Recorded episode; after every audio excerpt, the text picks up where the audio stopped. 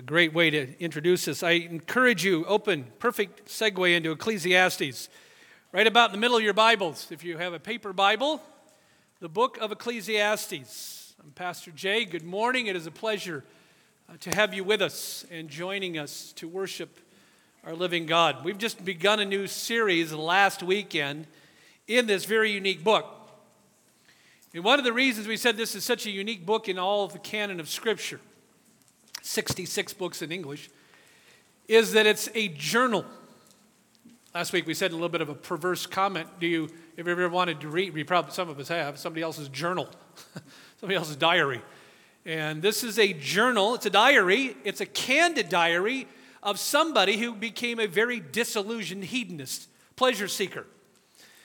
And under the inspiration of the Holy Spirit, wrote it down and targeted young people of all things kept bring, keeps bringing that up. Young people, when you're young, listen to this, pay attention to this.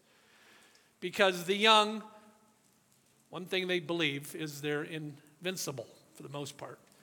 We start losing that, you know, we, we start forgetting that as we get older and we realize it's an illusion.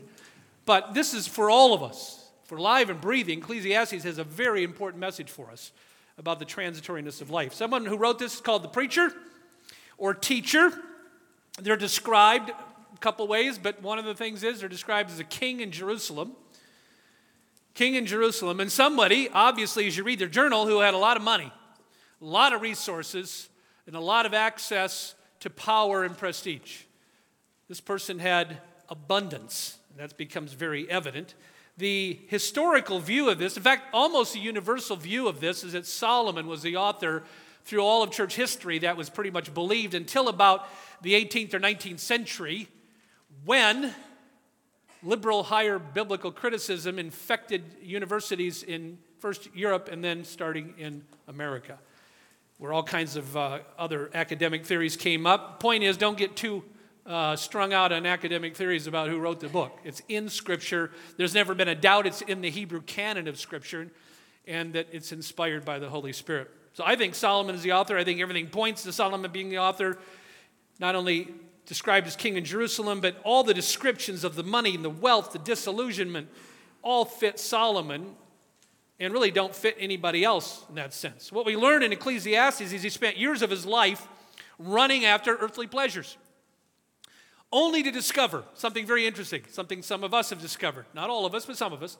The more you chase worldly amusements, even good amusements, most of the stuff, by the way, he mentions isn't intrinsically evil whether it's drink or food or sex, all this stuff, it's how it's used. When you use your life the wrong way, when you pursue drink or alcohol or food or sex or anything outside of the way God intended for it to be used, that's when it becomes evil. So the things, the, the point is not he's, he's not targeting evil things. He's targeting misusing disordered loves, as St. Augustine would say, getting them mixed up in putting things of the world first. The more he chased worldly things, the more miserable he got. The more he chased after the things of this world and put those first ahead of God, the more depressed he got. And on and on it rolls. And so that's what we're going to be looking. Here's the question Ecclesiastes poses. When it's all said and done, young people, especially targeting you, when it's all said and done, how do you build a life where you find lasting joy and satisfaction? That is the question he is asking. Who here is not interested in the answer to that question? That is why this is such an important book. Last week we did a flyover of the entire book. Today we're going to actually turn our attention to the first section. Remember, chapter headings and chapter divisions are something not added to at least a thousand years after the text was written. If you look at the, this book in Hebrew, there's several sections to it. In chapters, what we call chapters one and two, are the first section of Ecclesiastes. And so that's what we're going to dive into today, chapters one and two, where Solomon is looking for joy and satisfaction in all the wrong places. Some of the places we are actually searching ourselves here this morning. Chapter one opens in the first 11 verses this way by reminding us of something we hate to think about the brevity of life, the fleeting nature of life. I'm going to read verses 1 and 2. as it begins. The words of the teacher, I think better translation is preacher. And I say that because you can translate the word Qoheleth in Hebrew there, teacher or preacher, but the one being described here is the one speaking to the assembly, so I think preacher is a better distinction.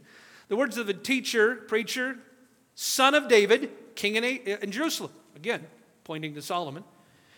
Now, English it says, meaningless, meaningless, says the teacher, utterly meaningless, everything is meaningless. If you have an English translation in front of you, which I assume most of you do, the three most dominant English words chosen in English translations there are meaningless, or vanity, or futility. Now, the problem with those words is this it sounds a little bit like Solomon is a first year college student in philosophy who comes home. I know because I minored in philosophy in college. And you, and you, you get, you, when you're in college and you get into a philosophy class, suddenly you, you imagine yourself uh, uh, all knowing uh, for a while until you start getting a little further in life and realize you're not. It sounds like a first year college student coming home and announcing to his family at, at Thanksgiving, hey, the whole universe is pointless and meaningless and there's no God. That's what it kind of sounds like, right? That's not what Solomon's doing here. Solomon is not an absurdist, he's not an existentialist, he's not a nihilist, and he's not an atheist by any means. He was an idiot a lot of the time, but he wasn't any of those other things. So, what is he saying? Well, you got to go behind the, the word here in verse 2. In fact, there's a Hebrew word used in verse 2 five times in the Hebrew text. Five times in the Hebrew text. Let me put it up on the screen. I don't do this real often, but when someone uses a word this often, in fact, this word is used either 37 or 38 times in Ecclesiastes, depending on a couple textual variants, but it's used a lot, almost 40 times, but it's used five times just in verse 2. So, right out of the chute, five times Solomon uses his word. Now, some of you have seen the word written in English letters. We call that transliterate. When you go from one language, you don't translate the word, you just plug in other letters. You can either write it H E B E L, actually, that's how it's spelled, or H E V E L, that's really more how it's pronounced. When you see the word up there, by the way, it reads that way, okay? Not the wrong way, just the other way. I always get a kick out of people say, uh, oh, over there in Ireland or England, they drive on the wrong side of the road. To which I smile and I say, Really? I didn't know there was a right side and a wrong side to drive on. Well, you know, the other, other side. So, Hebrew, Semitic languages, Arabic, Urdu, and others, they read the other direction, not the wrong direction. But the middle letter there is a bait in Hebrew, second letter in Hebrew alphabet, and it is normally pronounced B like boy, except you see those little markings underneath the letters Hebrew, almost every Hebrew word is just three consonants. Today, if you go to Israel, you'll see signs, and they're all in Hebrew, and they're only in consonants. That's it. Why are those little markings under there? Well, about a thousand years after the canon closed, the Hebrew canon closed, the Masoretes, they were called, added little points. They were, they're, they're, what they are, they're called vowel points, but they're clues how to pronounce the word. As less and less people spoke Hebrew and forgot how to pronounce it, they thought, well, this is important to remember how to pronounce it, so they had these little vowel markings to signal to people how to pronounce it. The vowel markings on this indicate that's a soft B, soft bait. That's why you get Hevel or Hebel. So I, am going to call it Hevel because that's really, really, I think, more accurate how to pronounce it. So Hevel, five times it's used right here, and right out of the chute, you get Hevel. Well, what does Hevel mean? Well, it's used almost 70 times in the Hebrew Bible in different Psalms uses it quite a bit, for example. And it translates a number of ways in English. For example, it translates temporary, breeze, breath, vapor, mist, smoke. You get the idea. It's very transitory. That's the point. So, right out of the chute here, five times brevity, briefness, vapor, mist, smoke, momentary, temporary. That's what he's saying. That's very different from the universe has no meaning and there's no God. That's, that's not what he's saying. He's saying everything in life is brief, momentary, fleeting. It's like if you have a diffuser, you know, one of those electric diffusers, it's like grabbing after that stuff or grabbing after a puff of smoke. You think it looks solid, you grab it, and there's nothing there. That's what Hevel is. And five times, in fact, this section opens with five usages of Hevel. And then in the last verse, of this section, which is verse 26, chapter 2, it ends with Hevel. And then there's several uses of hevel in between. So it becomes very clear very quick. Solomon is putting a huge emphasis on the momentariness of everything around us. And the preacher is declaring, ladies and gentlemen, young people, everything around us, including you, is temporary. It's hevel. It's, it's smoke. It's a puff of smoke. It's, it's, it's mist. It's vapor. It looks like it's there and then it's gone. That's how long it lasts. Look at verse 3. Solomon is pointing to the march of time, just considering, he's telling, look, at, look at all your efforts, all the things you're trying to do in life. What do people gain from all their labors at which they toil under the sun? Obviously, the answer is nothing. Why? Because it's hevel. All human labor and all the things you're striving to build up in your 401k and your ministry and your business and your family and all the things you're trying to do in life, it, it, it's all illusory in the sense that it's going to last. It's not. It's momentary, it's, it's, it's temporary. Verse 3. And then he pictures in verses 4 on in poetry, most of chapter 1 is poetry in Hebrew, the short lived, repetitive nature of life. Generations come, verse 4. Generations go. The earth remains forever. Sun rises and the sun sets and hurries back to where it rises. The wind blows to the south, turns to the north, round and round it goes ever returning on its course. Verse 7 All streams flow into the sea, yet the sea is never full. To the place the streams come from, there they return again. All things are wearisome, more than one can say. The eye never has enough of seeing. Boy, isn't that true? Or the ear is full of hearing. What has been will be again. What has been done, going to be done again. My daddy used to tell me anything you can think of has tried, been tried under the sun good and evil. That's right there. The repetitive nature of life. There's nothing new under the sun. Is there anything of which one can say, look, this is something new? The obvious answer is no. Is there, it was there already long ago, was there before our time. Then he goes on to make another point about remembrance. Let me get to that in just a second. What is his point? His point here is not to be negative, pessimistic, and bleak simply for the sake of being bleak. I know some of you are sitting there right now thinking, wow, I came here for some inspirational goodies this morning. This is not at all what I was hoping for.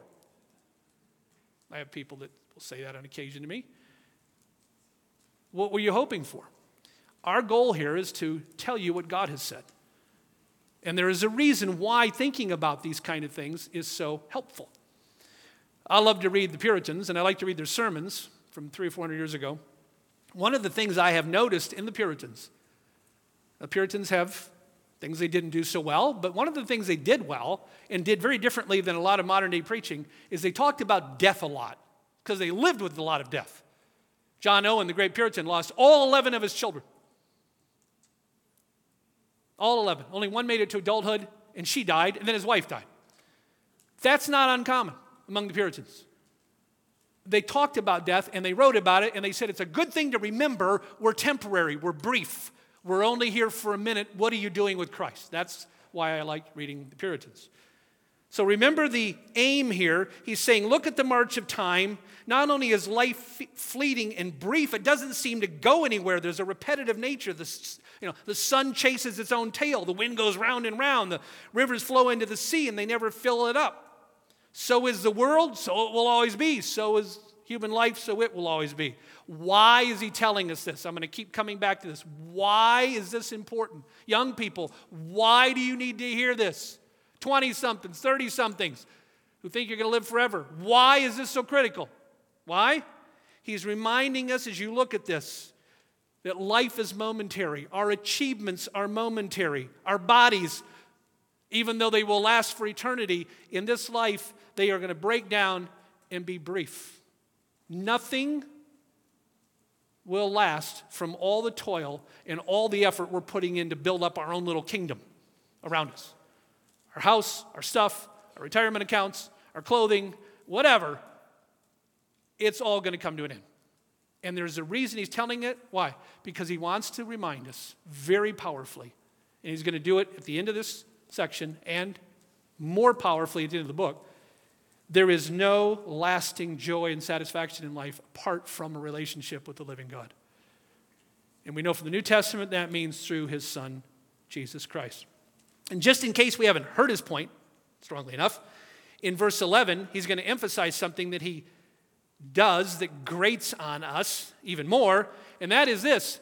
Not only is everything you're doing not going to last, not only are you going to die, if, unless Christ comes back first, but you will not be remembered. How's that? You will not be remembered. And not only that, your children will not be remembered. You say, wow, it's getting grimmer. Hang on, there's going to be some good stuff coming. I just gave you a good line. Remember, he's telling us this for a reason to remind us only in God and having a relationship with the living God. But you're not going to be remembered. Verse 11 No one remembers the former generations. Even those yet to come will not be remembered by those who follow them. So no one's going to remember you if Christ doesn't return and life goes on, if Christ doesn't return for 500 years from now, you will be forgotten, your kids will be forgotten. And that's a pretty common emphasis in the book of Ecclesiastes, this forgetting. And if you think you will be remembered, let me ask you right off the top of your head. Do you know the names on the top of your head of your great, great, great grandfather and grandmother on both sides? I would doubt there's hardly anybody here that could name them. And in less than 200 years, that'll be you if Christ does not return. I want to look at one other passage in the Bible that drives home this same point with equal power, and that is in the New Testament, the book of James. So I encourage you to turn to James chapter 4 for just a minute, where James tells us two things about life that are in full agreement with Ecclesiastes. All the way at the end of your New Testament, the book of James, chapter 4, verses 13 through verse 17. James 4 13 through verse 17. He's going to tell us two things that are in full agreement with Ecclesiastes. In fact, it feels like James just borrowed this section from the wisdom literature in the Old Testament, especially books like Job and Ecclesiastes. James tells us two things. Number one, life is unpredictable. Look at verses 13 and 14. And that, that's incorporated in the word hevel, by the way. I'll tell you why. Now listen, you who say to me, today or tomorrow we'll go to this city or that city or spend a year here, carry on business, and make money. Why? You don't even know what's going to happen tomorrow. What is your life? You are a mist. Where have you heard that before? You're a mist that appears for a moment and then vanishes. A mist that appears for a moment and then vanishes. The Bible reminds us from a human perspective, life is unpredictable. He's telling us that. You can't even plan for tomorrow. You don't know what's going to happen tomorrow. And this actually ties in with the Hebrew word hevel, because hevel not only refers to life as temporary, momentary, brief, puff of smoke, hevel also points to the fact that life is a puzzle, mysterious.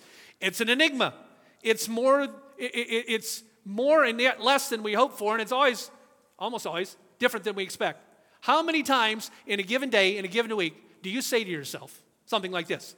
Well, that week certainly didn't turn out like I expected, right?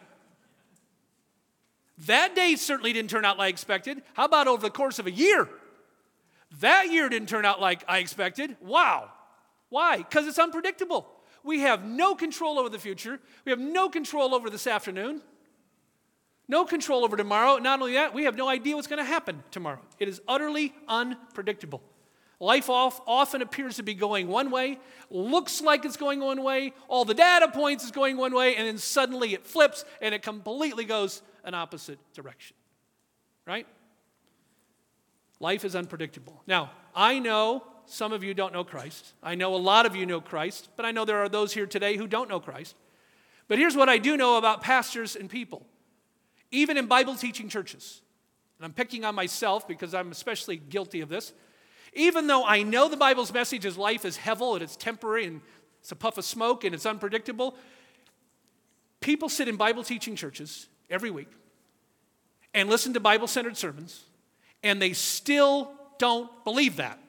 They bought into something, this is my own name for it, cause, that I call cause and effect theology. If you've ever seen The Sound of Music, greatest movie ever made, by the way. If you've ever seen the movie, you know sound I mean, you know cause and effect theology, right? Becky and I joke about this. I've shared it before. When we pull into like Walmart or something, if we find a parking space close to the front, we often break into a refrain from Sound of Music. What? Somewhere in my youth or childhood, I must have done something right because why? Well, God's rewarding me. Ha ha ha. Because I got a parking space up front. But on a more subtle note, a lot of evangelical Bible believing Christians and pastors, even though we never admit it, we sit out in Bible teaching churches year after year and believe in some kind of a cause and effect theology that somehow life is predictable and that if I serve God faithfully, I, I, I, He will, in a sense, guarantee certain outcomes. Like what? Well, this is how cause and effect theology really looks in our quiet moments. If I serve God faithfully, I'll never lose my marriage. I'll never lose a child. I'll never lose my ministry. I'll never lose my business. I'll never lose my health. On and on it goes. And we sit there and talk to ourselves. If I serve God faithfully, I'll, everything will be, to, for the most part, guaranteed to come out pretty well. If I eat and exercise right, I'll never get cancer. I'll never get diabetes. I'm going to live to be old, take my last breath, gather my people around me, and be ushered into heaven nice and quietly. If I raise my kids right, I'll never have a prodigal. My kids will all land perfect and become productive, God fearing citizens of our great republic. Or if I treat others well, here's the one that we really lie to ourselves about. If I treat everyone decently and well, I'll always be treated well. I'd never be lied about or betrayed by anybody. Ha! All of that is cause and effect theology. And why we need Ecclesiastes and why we need James is to remind us that life, from our perspective, from a human vantage point, is utterly unpredictable. I hate that message, but it's biblical and I need to remember it. That's why I think the Puritans are so helpful in driving that home. When we least expect it, life is hevel. We have no control. Do you know that this morning, I told this to Becky on the way in, roughly on our planet, 150,000 people, on average, every single day, this morning included, 150,000 people got up who will perish today on this earth.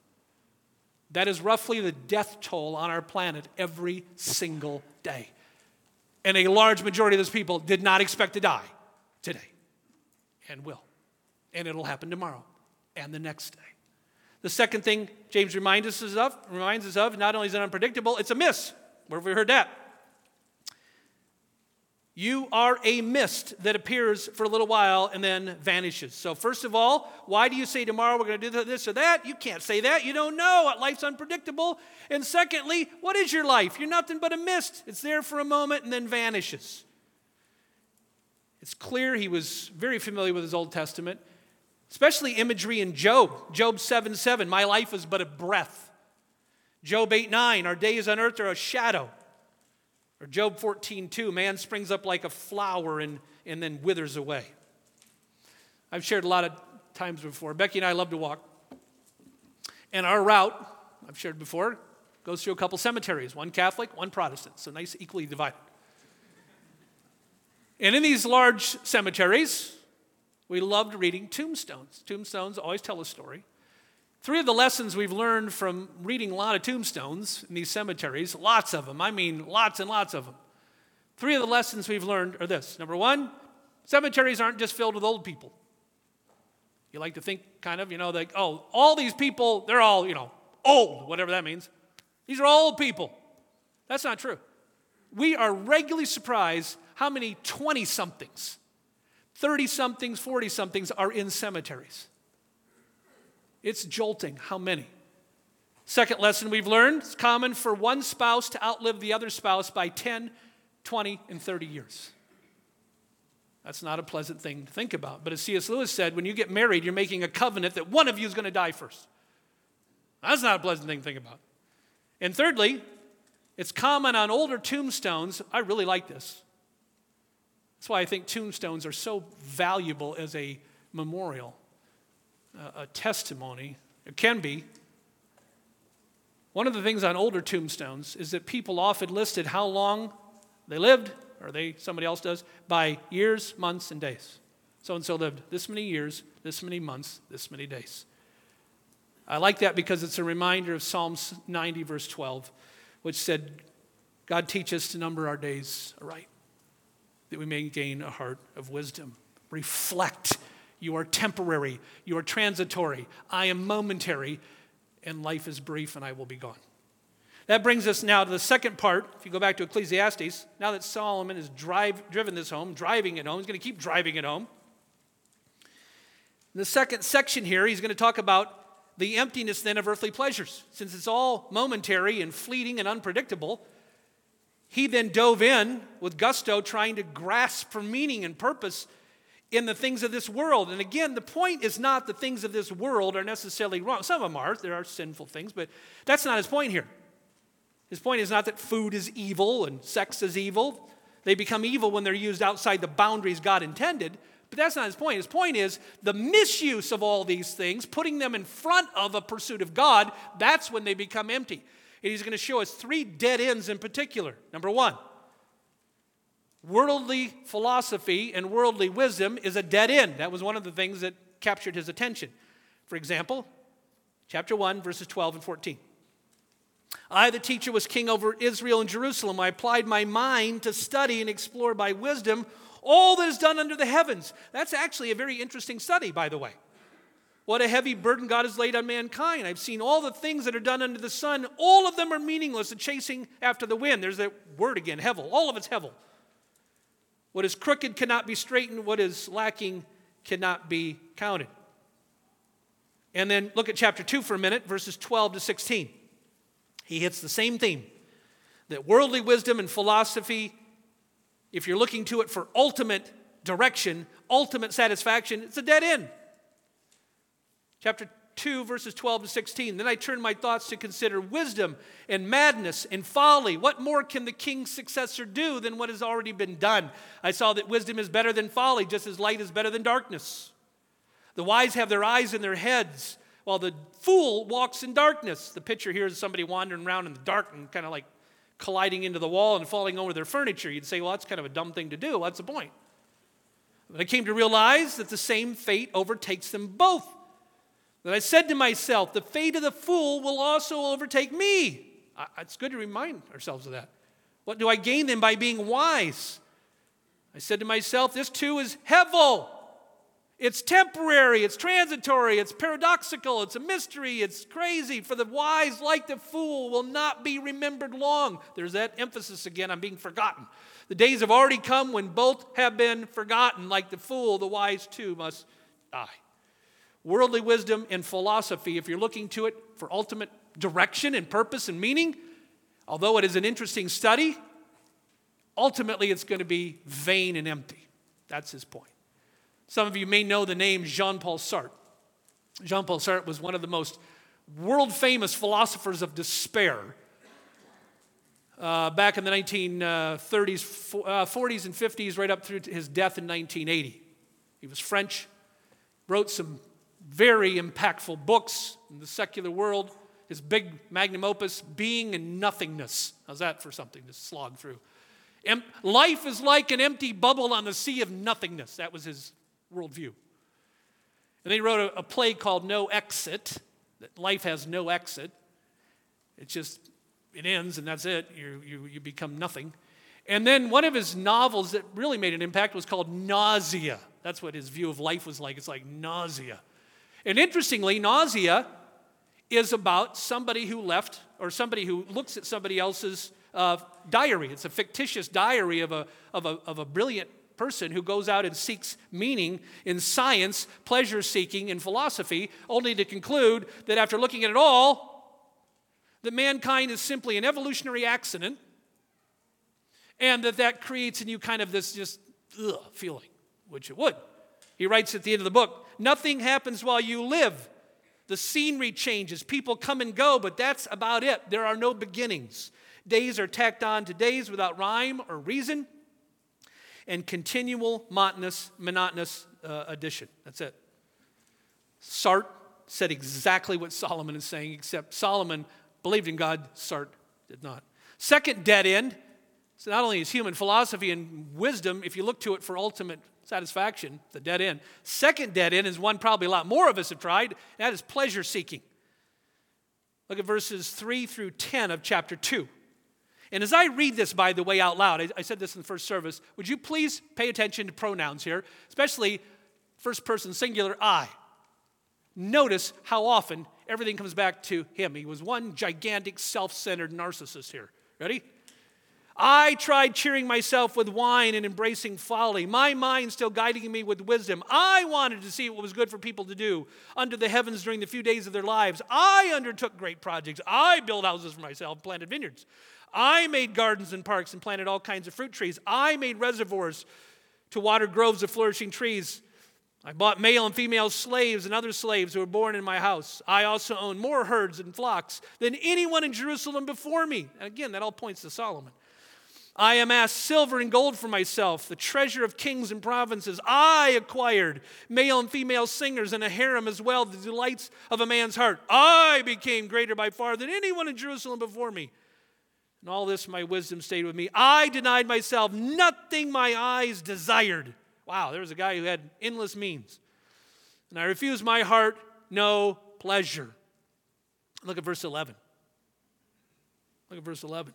I surveyed all that my hands had done.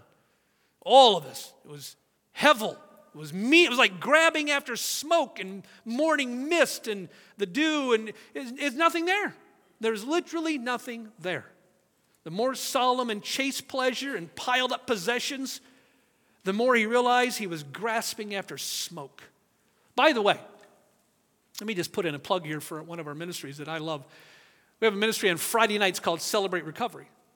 For those who have become overly dependent, overly addicted to unhealthy pleasures and substances and destructive habits, you get the idea. We have a group that meets on Friday nights that is extremely helpful about sharing and transparency and community and helping each other get unstuck.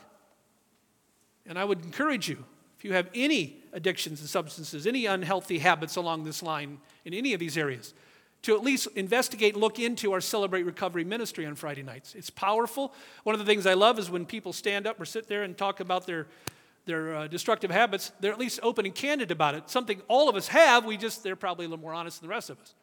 And I find that refreshing whenever I've sat and listened to some of this. So I would encourage you, look into Celebrate Recovery if you're struggling with any of this. When we were in, uh, on our sabbatical this fall, one of the things we did is we went to Memphis. Never been in that great city.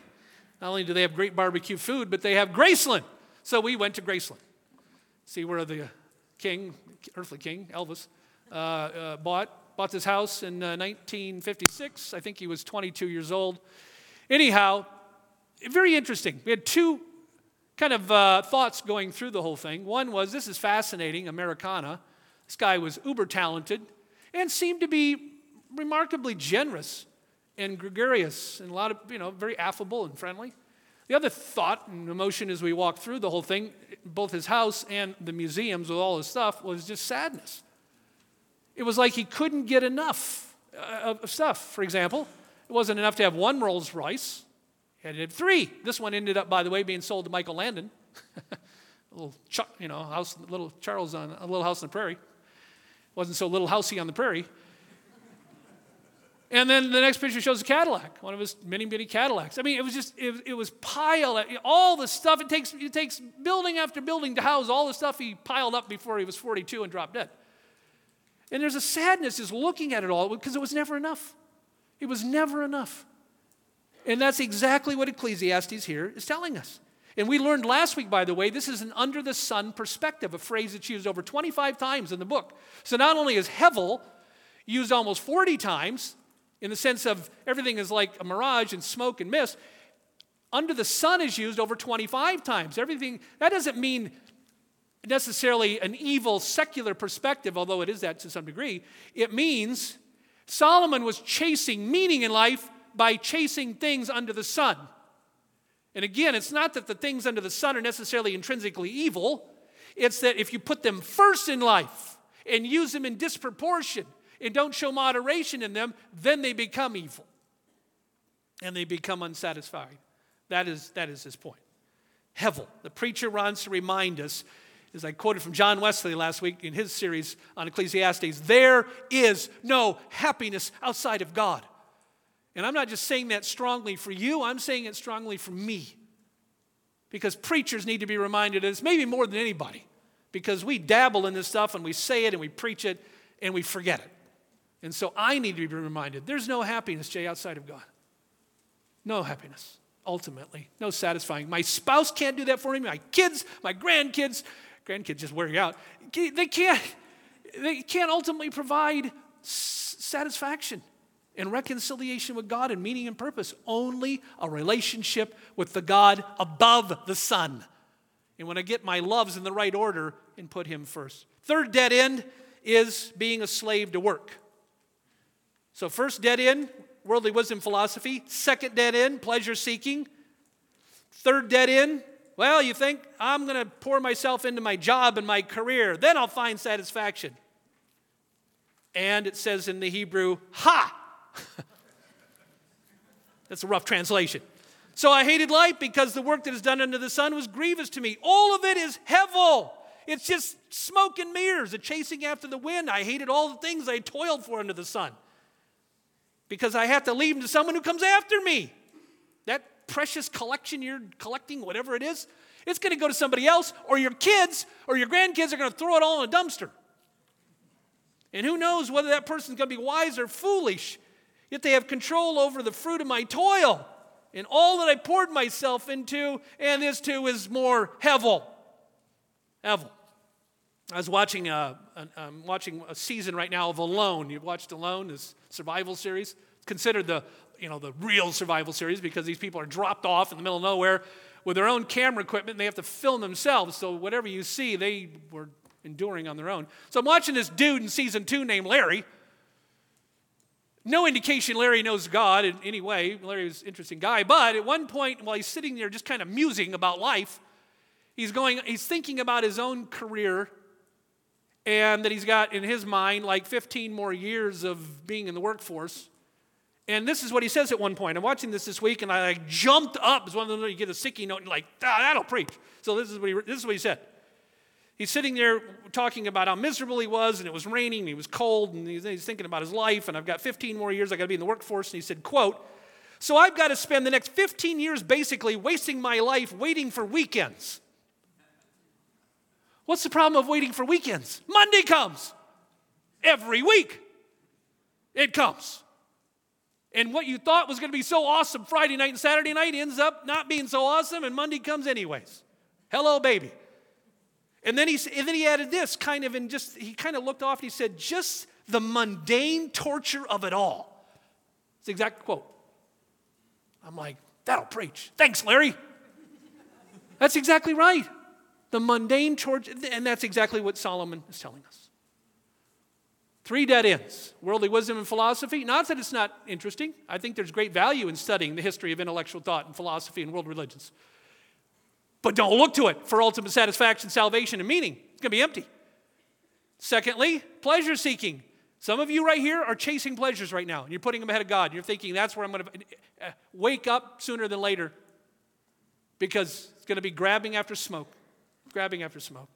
And third dead end, being a slave to work. Oh, my career, that's going to be fulfilling for me. Well, there may be some fulfilling moments, but got news for you. It's going to be hevel in the end. It's going to be grabbing after smoke. They'll throw you a retirement party. They'll give you some stupid little trinket. Your kids will throw it away anyways, and that's the end of that. All right. What's the summons? Summons is verse 26. I love it helpful to the preacher when the summons is just given right there. Verse 26 gives you the summons. I'm going to I'm going to summarize it and then I'm going to read the verse. So the summons is this realize that only, only by owning our sin, this is the first time sin is directly addressed in verse 26 here. Only by owning my sin and pleasing God am I going to have any chance of finding salvation and lasting satisfaction and joy in life. And that's why Solomon keeps addressing this to young people. Young people. Oh, young people here today, hear this from God. Let me read verse 26, make a couple comments, and we'll land the plane. Ready?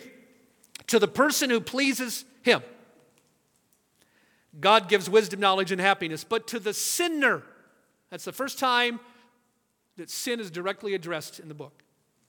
To the sinner, he gives the task of gathering and storing up wealth to hand it over to the one who pleases God. This too is meaningless to chasing after the wind. See, I told you he's not a nihilist, he's not an, uh, an absurdist or an existentialist or an atheist. He believes in God. He just got it all backwards for a long time until he finally got it straightened out. So, this is the first mention of sin. And secondly, the key to finding joy and satisfaction in life and salvation at all is owning up to my sin and pleasing God, which means this book, ladies and gentlemen, kids, boys and girls, young people, points directly to the gospel of Jesus Christ. Because it's Jesus who said in John 10, I came to give them, who's them, his people, to give them life and to give it abundantly. That means salvation from judgment and hell, but then even more than that, joy and purpose and meaning in this life. In this life. So I ask you as we close, what is it, if you're honest enough with yourself right now? Here's my challenge this week to honestly ask yourself, what are you looking for, to right now for meaning and purpose? What are you looking to that's going to, that you, you believe, some kind of twisted thinking that that's going to provide ultimate satisfaction unless it's the living God? What is it right now you're hoping is not going to be hevel, but is going to be something permanent that you're going to like hang on to the rest of your life, unless it's God? And unless it's God, you're looking in all the wrong places. That's his point. Last week, I did not get to uh, uh, commentaries. Whenever we start a series like this, I like to recommend commentaries, a few. Let me just end this sermon before we sing by doing this. And these are all in our church library, by the way. By the way, I say this regularly, but let me say it again. Pastor Tim does a fantastic job and has been doing a fantastic job of overhauling our library for the past couple years. And it is really becoming a first class theological library with good resources and um, academic reference books, and, Lord willing, will be completely online by this summer. We're just starting that. So that's, I, I'm very encouraged. But here's three levels of commentaries. I want to encourage you to at least get one of these and use it as you study along with this series. So we try to pick one in each basic category. So, on a popular level, it's really and this one's actually written by a scholar. He actually has a doctorate from Aberdeen University, but he's a pastor in Scotland. Living life backward. Ecclesiastes, how Ecclesiastes teaches us to live in the light of the end. That's the one on the left over there by David Gibson. Very good. It's an, basically it's an exposition of, uh, of Ecclesiastes put into print. Middle level one, intermediate level, is the one we actually gave to all of our community group leaders this year and it's in the Reformed Expository series by Douglas Sean uh, Odell, O'Donnell. And very good mid level pitched commentary. And then, if you're looking for something a little more advanced, there's several. This is one we picked. It's the NIV, NIV Application Commentary series by Ian Provan, who's actually a good Old Testament scholar with his doctorate from Cambridge, and a little more advanced. There's stuff that's even more advanced than this, but if you get one of these three, you're not going to go wrong for the most part in looking and digging further. So I encourage you, when we're in a sermon series like this that's more extended in a book of the Bible, get a commentary, read along, dig, study. Don't just take my word for it. Go to the text and ask, what does the text say here? And there comes the reward of learning that these are the very words of the living God. Let me lead us in prayer, and then we're going to sing.